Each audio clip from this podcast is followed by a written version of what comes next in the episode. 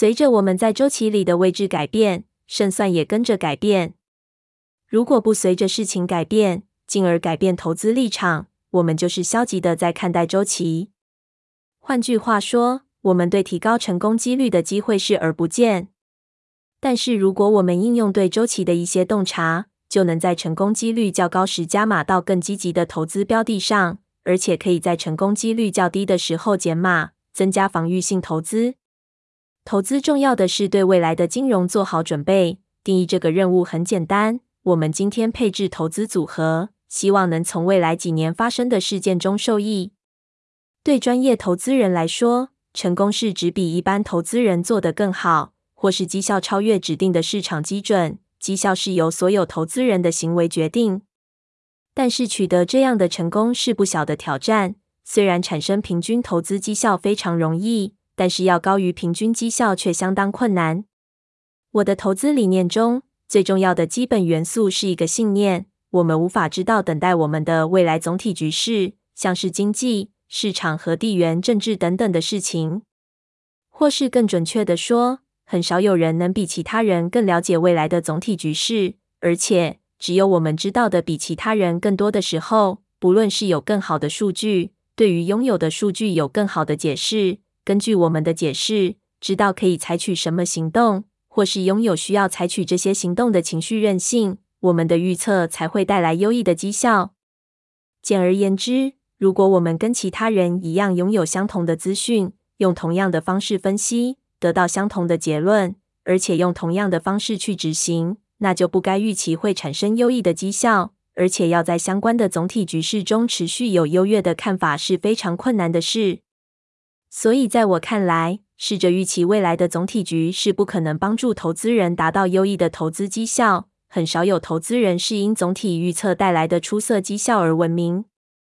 巴菲特有次告诉我，他想要的讯息要符合两个标准，必须是重要的，而且必须是可以理解的。虽然这些日子以来，每个人都知道总体经济发展在决定行情上扮演主导的角色，但是总经投资人 （macro investors） 整体的绩效表现却差强人意。这不是说总体经济无关紧要，而是非常少人能够精通总体经济。对大多数人来说，这是不可知的，或者是无法熟人且持续掌握总体经济，进而产生优异的绩效。因此，我不认为绝大多数投资人可以因为预测总体经济而成功投资，而且我肯定自己是其中之一。如果是这样，那剩下哪些因素会产生成功的投资？虽然有很多细节与细微的差别，不过我认为把时间花在三大领域会最有成效。试着比其他人更知道所谓可知的东西，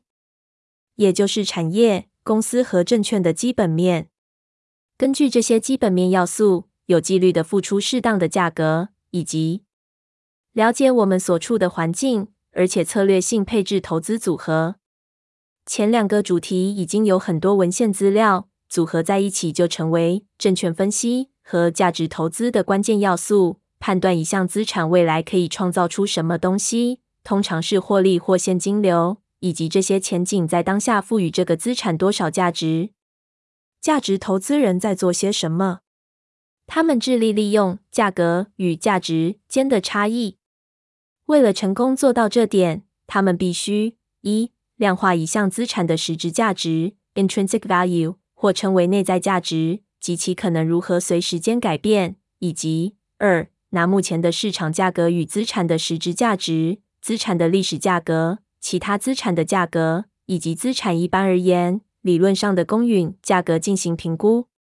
然后，他们会使用这个讯息来配置投资组合。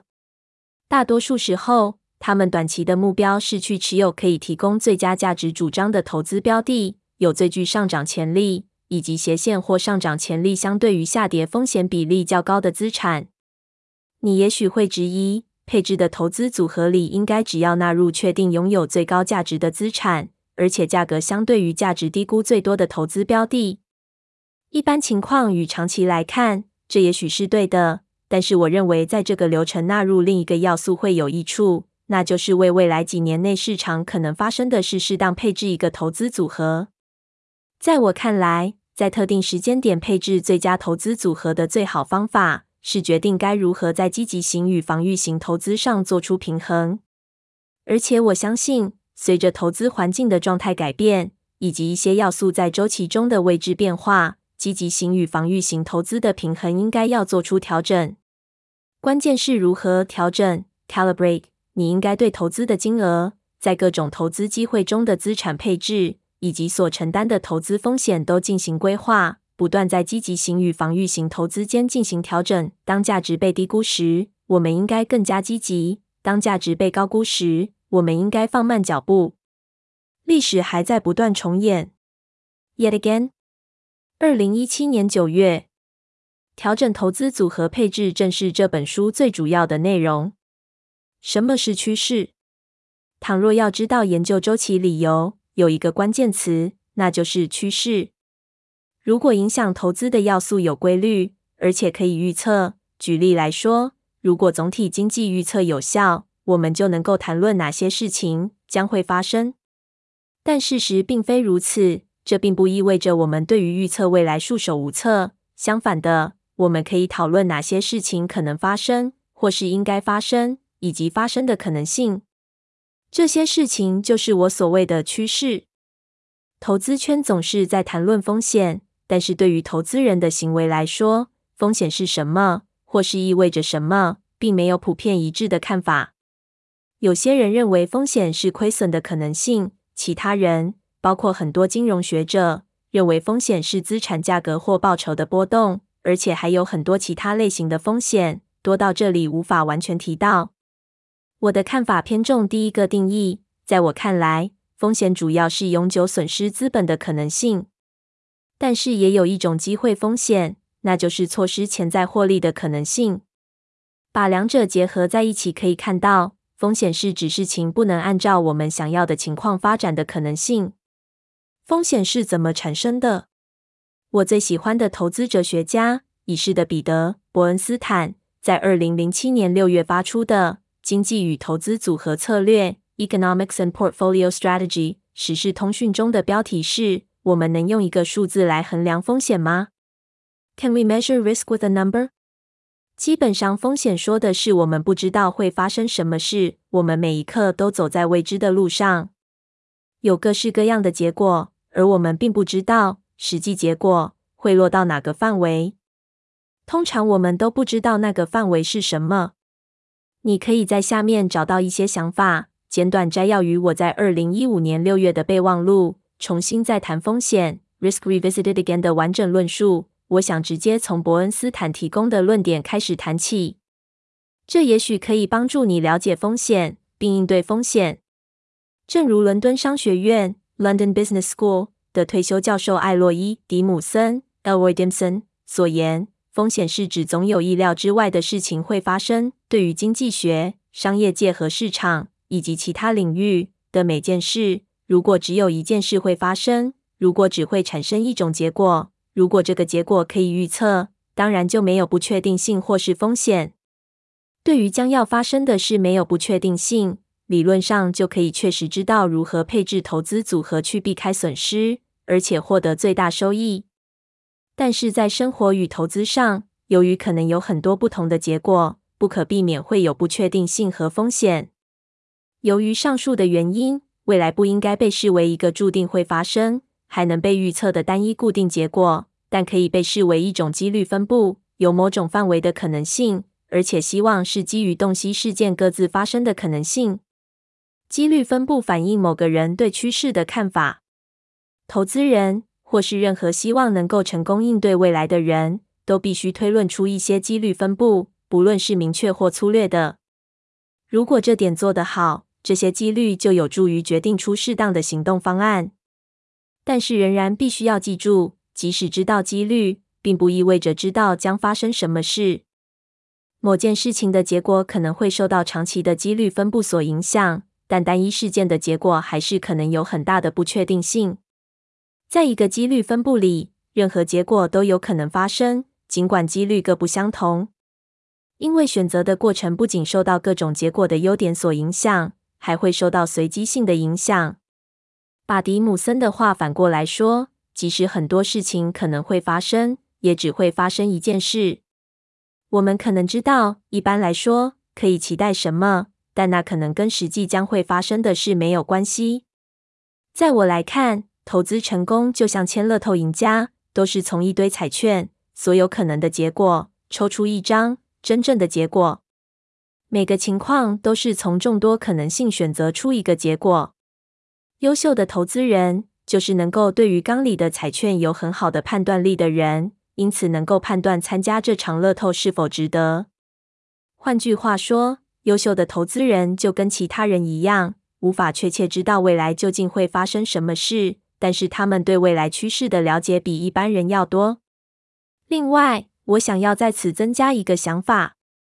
大多数人认为，应对未来的方式是提出对将要发生的事的看法，或许是由几率分布来构想。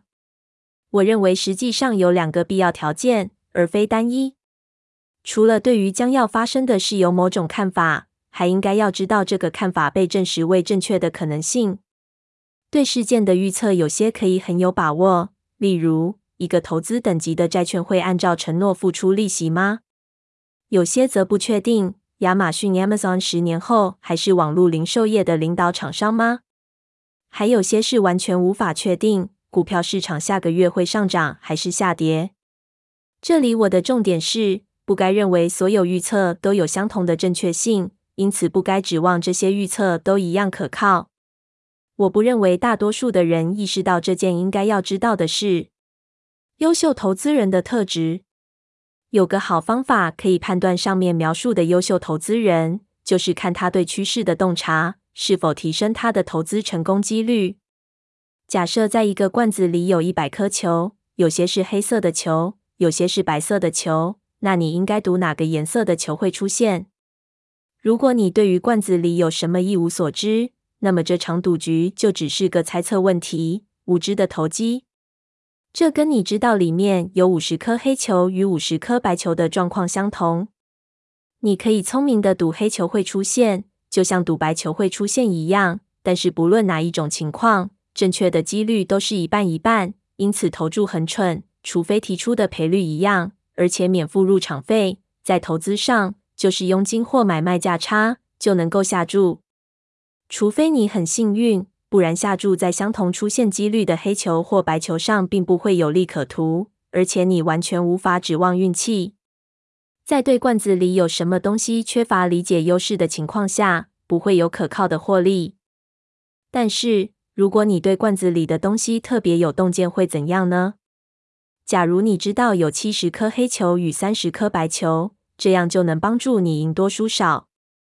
如果有人提供你相同的赔率，而你在下注$10猜测黑球会出现，你一次赢得$10的几率是70%，而输掉$10的几率是30%。下注10次的预期获利是$40。注意，这是大量试验后出来的平均结果。由于黑球与白球是随机出现，所以短期可能会有明显变化。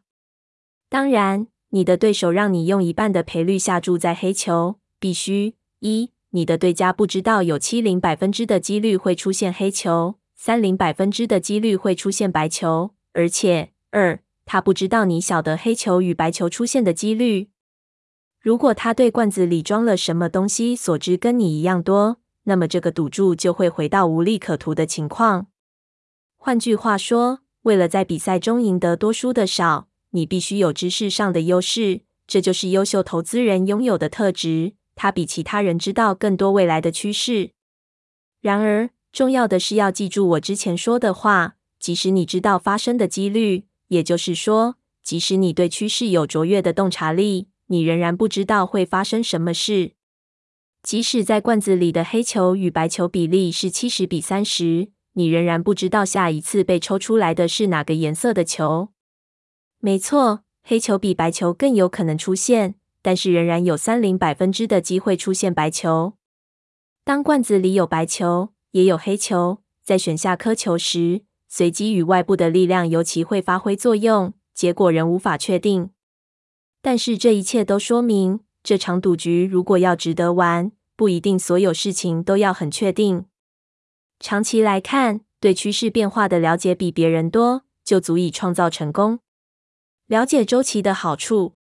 而且这就让我们谈到从了解周期中可以获得的回报。一般投资人对这点所知不多，他完全不了解周期的性质与重要性。他没有够长的时间经历很多周期，他没有读过金融史，因此未从过去的周期学到教训。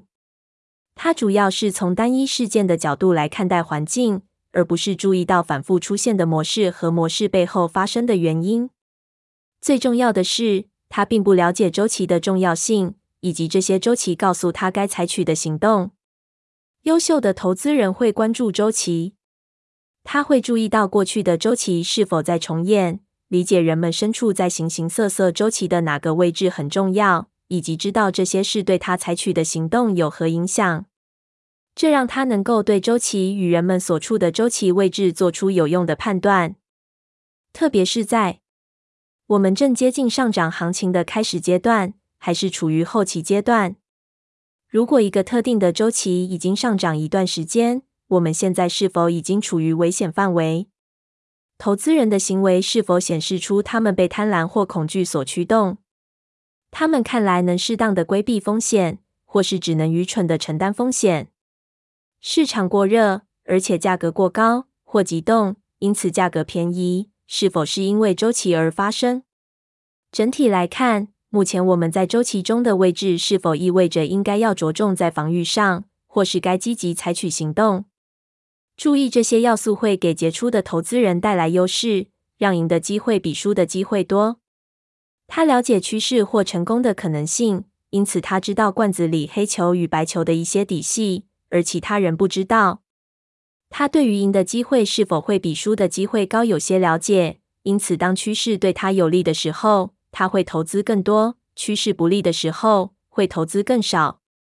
重要的是，这些事都可以根据目前的状态观察来评估。我们会在后面的章节看到，这些事可以告诉我们如何为未来做好准备，而且我们不需要会预测未来。请记住，我们处于形形色色周期的位置会对赔率有很大的影响。例如，我们会在后面的章节看到，当下面的情况发生的时候，投资获利的机会会增加。经济和公司的获利很可能上涨而非下跌。投资人的心态冷静，而不是看多。投资人意识到风险，甚至过度关注风险，以及市场价格没有变得太高。这些事件，还有更多，都有周期，而且知道我们处于周期的哪个位置，可以有助于提高成功的几率。简而言之，透过周期的变动，对影响未来事件的几率分布重新配置。或许我应该就投资报酬做说明。在各种周期里，当我们的位置在中间的时候，预期的报酬是正常的。参见图一横线一。当周期处于有利的位置时，几率分布会往右移，使得现在预期的报酬对我们有利。我们处于周期里的有利位置，因此更有可能获利，亏损机会很小。参见图一横线二。但是当周期达到危险的极端时，我们成功的机会很小，这意味着出现的结果可能不太好，获利的机会很小，而且亏损的机会更大。参见图一横线3。即使只在单一周期里的位置改变也是如此。例如，无论经济和公司的获利怎么变动，也就是说，如同学者说的，其他条件不变，当投资人沮丧与害怕的时候，因此导致资产价格下跌，报酬的前景会更好。而且当他们狂喜和贪婪的时候，因此带领价格上涨，报酬的前景就很糟。